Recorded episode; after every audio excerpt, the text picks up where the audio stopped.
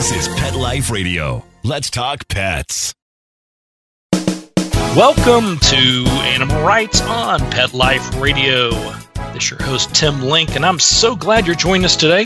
Uh, our special guest today is going to be our Boston based veterinarian surgeon. He's also the New York Times best-selling author of Tell Me Where It Hurts, a uh, day of humor, healing, hope in the life of an animal surgeon. Uh, everybody knows him. It's Nick Trout. Nick's been on the show uh, several times before, and we're excited to talk to him about his latest book, which is called The Wonder of Lost Causes.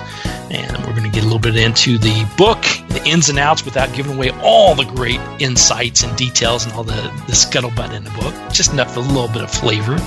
And then uh, we'll talk to Nick also about uh, writing and veterinarian uh, practice and uh, how he combines both of those uh, wonderful forms of helping animals all into one uh, little bundle, which is called Nick Trout. So, everybody, hang tight. We're going to come back right after these commercial breaks. You're listening to Animal Writes on Pet Life Radio.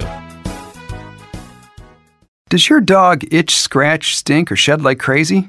Come to Dinovite for help. Order a 90 day supply of Dinovite. Dinovite is nutrition. Pick up two bottles of Chops. get the third bottle free. New improved LicoChops with omega 3, omega 6, vitamin E, and now six extra direct fed microbials. Even better for the digestive tract and immune system. Try Chops. Buy two, get one free. At dinovite.com. D I N O V I T E.com. Let's Talk Pets on PetLifeRadio.com. Welcome back to Animal Writes on Pet Life Radio. And joining us now is uh, New York Times bestselling author Nick Trout. Nick, uh, welcome back to the show. Hi, Tim. Thanks so much for having me back on the show. Yeah, we're excited to have you back out and definitely excited about the latest book, which is called The Wonder of Lost Causes. Give the audience a little bit of flavor about uh, what the book's all about and maybe uh, some of the characters in, in the book. Yeah, so the book's really about three big characters. A young boy, 11 year old boy called Jasper, who is he's having a tough time in life. He wants to have a normal childhood, but he's suffering from an incurable illness, uh, uh, a disease called cystic fibrosis, which is making life tough for him. He just wants to be a normal kid, and he's really has uh, an affinity for dogs. His mom, Kate, is a veterinarian who works at a shelter, an animal shelter, rescuing uh, pets, but mainly dogs and this is on Cape Cod. And she's having a hard time as well because she's a fearful, struggling single mom. She's worried about her son's future. She's maybe a little overprotective. And into their lives comes the third and potentially most important character, a mistreated, scarred, old mutt of a dog who is a character in his own right. His name is Whistler, and he changes everything. He gives them a totally different take on life and leads them on a much better path forward. So you've got all the twists and turns in there. You got the all the, the great characters, and we uh, we know animals always change our life for the better, for sure. What are some of the uh, challenges, the biggest challenges uh, that the uh, characters are going to go through. I understand you know you've got the health crisis, you've got the dog that's uh, about to yeah. be moved on. So there's a lot going on there. But uh, how do they overcome some of those hurdles? Yeah, so I think from from the dog's perspective, as with older dogs, uh, dogs who are potentially, in quotes, difficult to adopt, they're viewed as as getting on in years. They may have health problems, behavioral problems and, you know, Kate, the veterinarian there, looks at this dog and thinks, boy, this is going to be a tough dog to adopt. The shelter she works at is what's called limited in terms of they can only try to adopt dogs for financial reasons and the number of animals coming through their facility for about a 14 day period before they have to say, I'm sorry, enough is enough. And we know that these limited or kill shelters can be very frustrating uh, for everybody concerned, but it adds another sort of ticking clock tension to trying to sort things out for this dog. And Jasper, this boy with this illness, he's this kid, he's at this age where he says, you know what? To me, everything's happening for a reason. Why do I have this? You know, why am I struggling? with my life, you know, physically, medically. And is there a reason for that? He, through his treatments, his medications, has started to lose his sense of smell and taste. His hearing has been damaged from some of the medications, his sense of touch. And he starts to think to himself, you know what? If I'm having this disease for a reason and I'm starting to lose these senses, maybe I'm gaining something in, in return. And that's something that maybe I'm gaining is the ability to communicate with this dog. Not in a talking dog kind of way, but in that way that so many of us have with the animals in our lives. I was looking at a survey that said that 97% of pet owners believe they know what their pet is saying to them. And I said, you know what? I can take that to a slightly different level. And that there is this innate sense of communication that we have, that we do have the ability to appreciate what a dog is trying to tell us. And in Jasper's case, he wants to tap into a canine philosophy on life. That philosophy that we know and love in our animals, that live in the moment, make the best of everything, live without regret. And that for a mother who is struggling and fearful of what her son's future might hold is the perfect remedy for that woman. Even if she doesn't know it initially, it's something that she's going to discover over time. Absolutely. You know, and it's fascinating because, uh, you know, the work that I do, obviously being able to communicate with animals and working with them closely every day, you know, I've learned over the years to trust that connection you have with animals, you know, even deeper than what we know from a scientific level or from a training level to actually tap into that communication, that connection that you have with animals. And it sounds exactly what, uh, what Jasper's doing here in this case. Yeah. I mean, I think it's, you know, of course, initially his mother is fearful and skeptical that, her boy is just, you know, acting out another potential problem that is, is going to alienate him amongst his peers, make him seem even stranger, uh, seem less quote unquote normal. And yet, you know, it's also something that as their interactions between Jasper and Whistler progress through the book, she starts to believe that something is at play here. There is some connectivity, there is some communication on a very visceral, innate level. And she, you know, starts her narrative arc as she comes towards the end of the book, realizing that what they have is more than just uh, a simple friendship. Absolutely. So that deep bond. So the things she was most fearful of, this and and bringing a dog into this uh, the family or into this situation actually helped uh, solve a lot of problems and and uh, actually brought yeah. some uh, life into the family. Yeah, I mean, I think one of the things that she is guilty of is controlling, trying because of the boy's health issues. She's trying to control every variable. So at one point, she says he may be living you know, I may be keeping him alive, but is he really living? You know, is he really experiencing life? And there is, because, you know, I wrote this story in part because, you know, I'm a parent of a child with cystic fibrosis. My daughter Emily right. has cystic fibrosis. So I have that, that personal knowledge that we can pamper and try to protect and do everything we can to defeat this illness in our children and the young adults who, are, who have this problem. And at the end of the day, you know, are they really enjoying what they have? And dogs, to me, there's a lot of kinship between our fear of the dogs in our lives having a short period of time with us, that we worry about losing them, that we we worry about that sort of anticipatory grief. And so to me, there was a lot going on here between what I know as a parent and what I know as a veterinarian. And trying to sort of say dogs have got it right. You know, they they live in the moment. They enjoy it. They they don't. You know, you see dogs at a dog park. They're not warming up. They're not stretching. They're just go go go. They're not worried about do the canine equivalent of do these shorts make my butt look fat.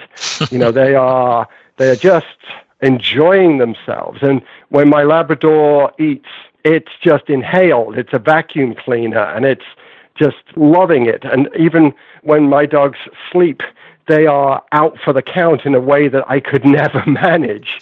You know, they're doing everything to the extreme that at the end of their lives, I truly believe they can say, you know, I've lived it all and I've lived without regret. And, and for, for all of us, that's such a vital lesson.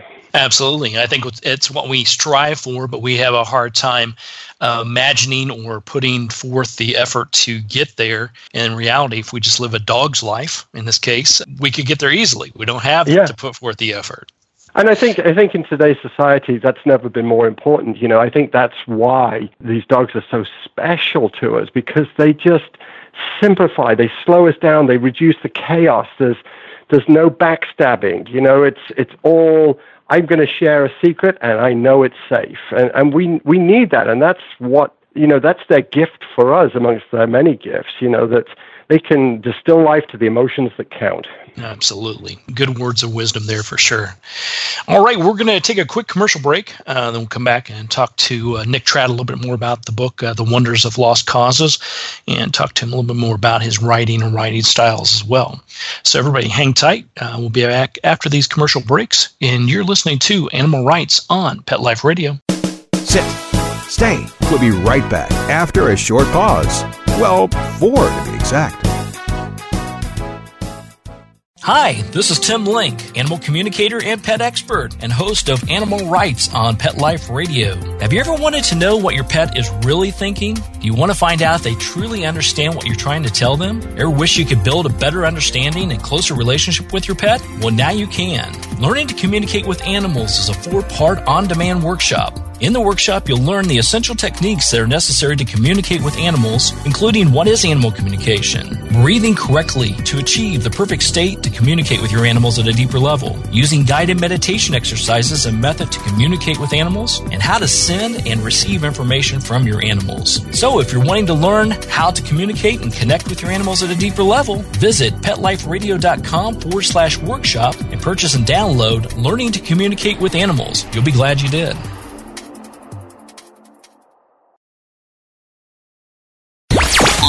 Talk pets. Let's talk pets on Pet Life Radio. Pet Life Radio. PetLifeRadio.com. Welcome back to Animal Writes on Pet Life Radio. Continue our conversation with our good friend Nick Trout.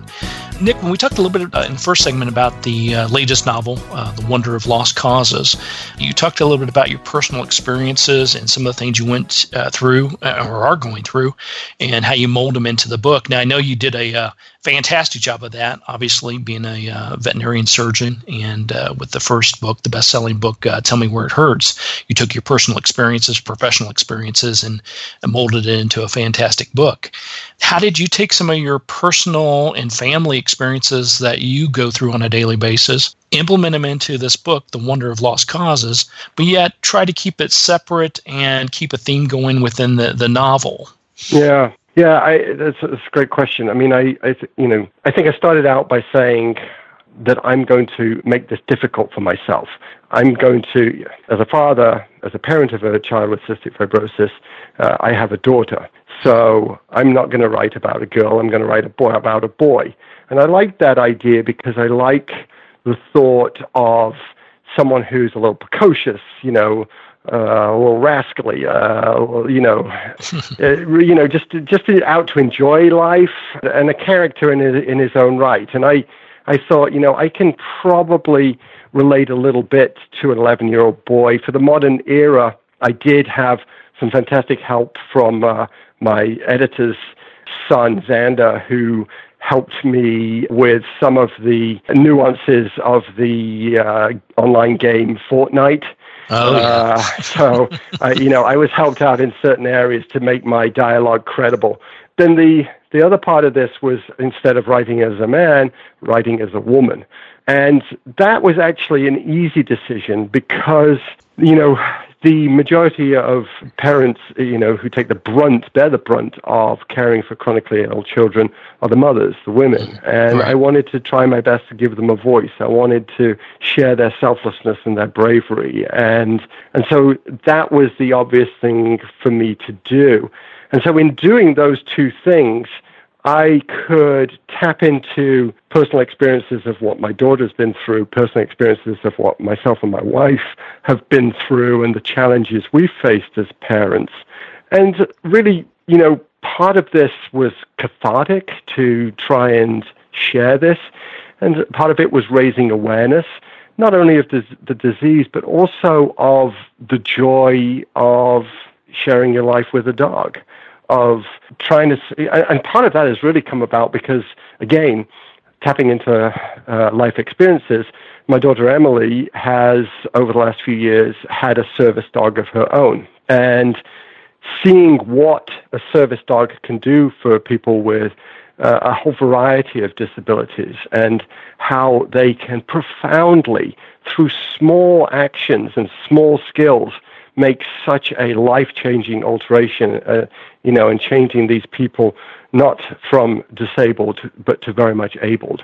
And that was another facet of the book that I wanted to incorporate. So just like, you know, any other writer, it's it's it sort of always comes back to write what you know. If you want to try and get some sense of authenticity, it's the safest bet. Yeah, but I think, in, and I agree with that wholeheartedly. But there's also that fine line, which I think you've done a great job uh, in this book, because you're taking your, uh, you know, it's. E- I shouldn't use the word easy because it's not, but you know, it's easy to say, okay, uh, you know, I'm experiencing this with my daughter, so I'm going to make it a boy, or you know, I've gone through this, so I'm going to make it, you know, the the mother's viewpoint.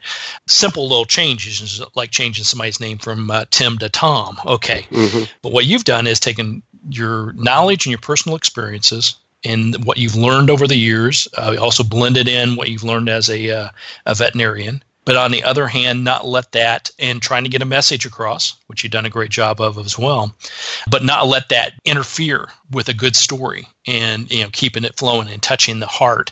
You know, it's very I would say I'll use that word easy again. That's a terrible word I'm using here, but you know, it's easy to say I'm going to pull from all my personal experiences then you end up with a book that maybe is a little bit more not entertaining as much yeah. because there's so much uh, heartfelt stuff in there. There's so much personal stuff in there. So you've got to walk that fine line. I think you've done a good job of sort of blending well, blending you. all that yeah. together.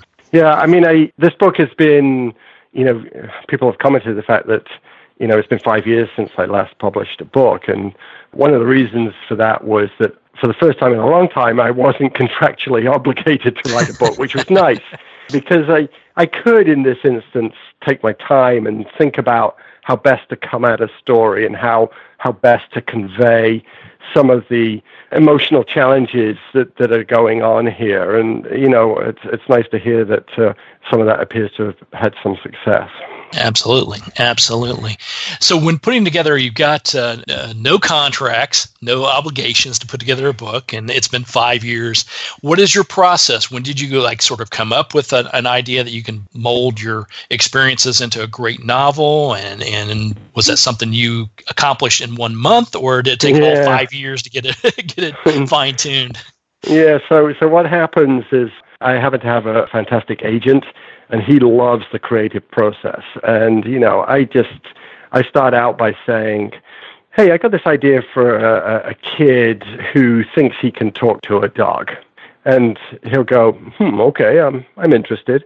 And then he'll say, "Write me a paragraph," and I'll write a paragraph as a sort of elevator pitch, and then we'll go from there to a page, and we'll see where this is going, and a page becomes three page, and then they'll say, okay, why don't you think about how the whole story comes together, you know, sort of structure some of the, the major features of where the story is going. And I'll do that.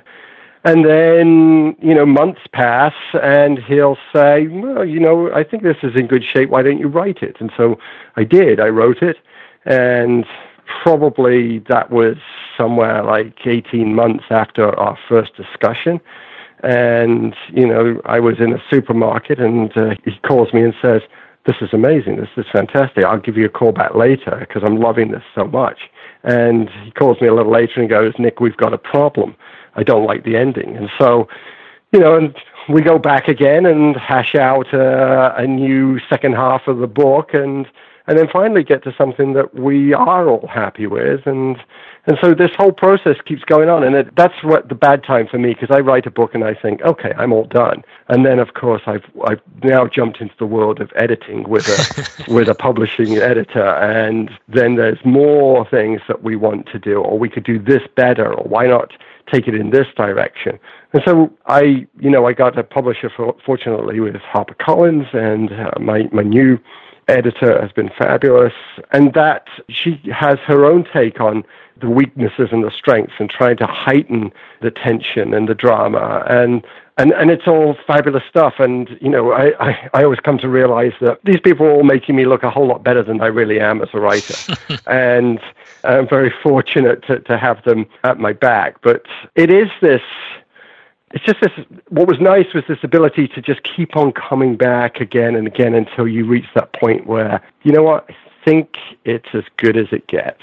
And and there's and maybe maybe that never really happens because at the end of the day you still go oh boy if i'd have only added that that might have made it a little bit more interesting. Uh, but i became out with that kind of timeline I can sort of sit back and go, okay, I'm I'm good with that book. That was that was enjoyable, and I'm proud to have written it. Absolutely, yeah. The editing process is always fun. Uh, I say that somewhat tongue in cheek on that, because uh, typically it's they come back with you with an idea. You know, it's it's totally up to you. But here's a, an idea. Perhaps we can make it tighter or livelier, or yeah, it's code for. Once you rewrite this section, exactly. Exactly.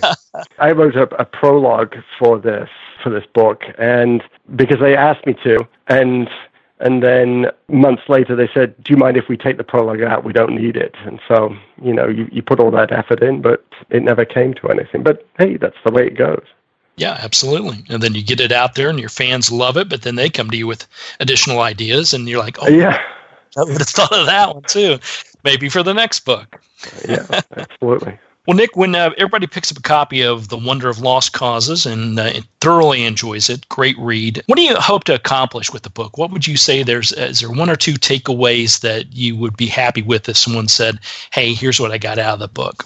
Yeah, I, I obviously uh, wanted to raise awareness for this this disease. And really for you know anyone who has a hidden disability and by that I mean that you can look pretty normal on the outside but you may have autism or diabetes or PTSD or heart disorder or whatever.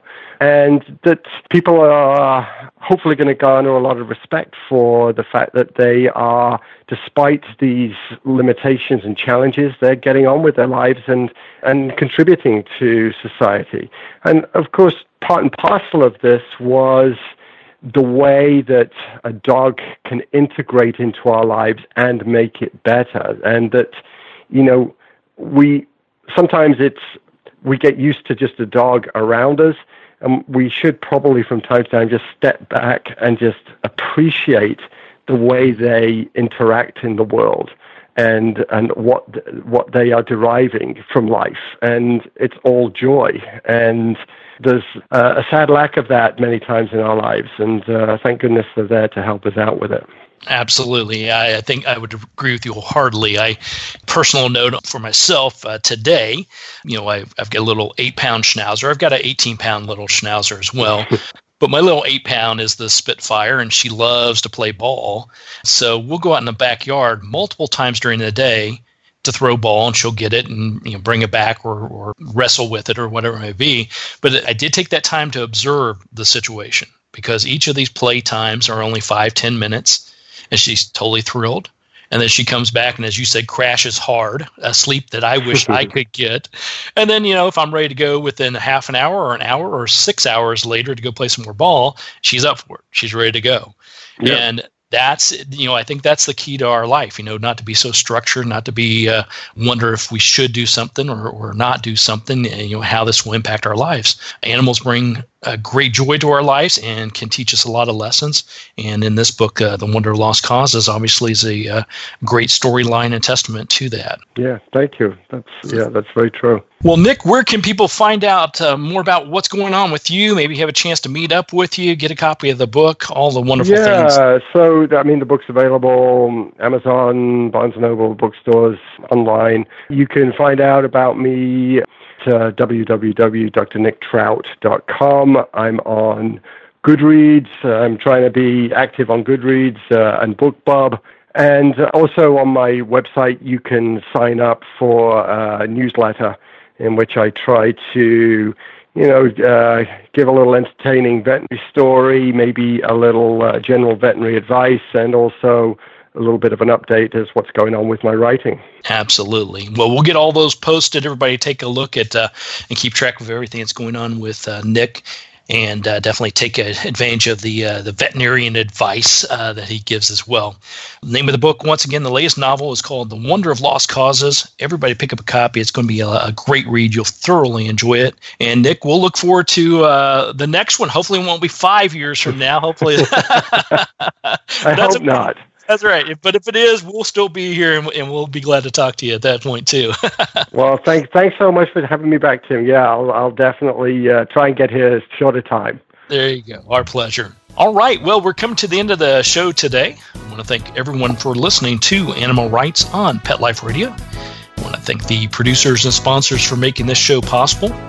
Uh, if you have any comments, ideas, thoughts for the show, you can go to petliferadio.com and send us a note, and we'll be glad to answer your questions, entertain your comments, and uh, bring on the people you want to hear from most. And while you're there, check out all the other uh, wonderful shows and hosts that we've got on Pet Life Radio. That's petliferadio.com. So until next time, write a great story about the animals in your life. Put it in a blog, an article, or in a book, and who knows, you may be the next guest on Animal Writes on Pet Life Radio. Have a great day. Let's Talk Pets every week on demand, only on PetLifeRadio.com.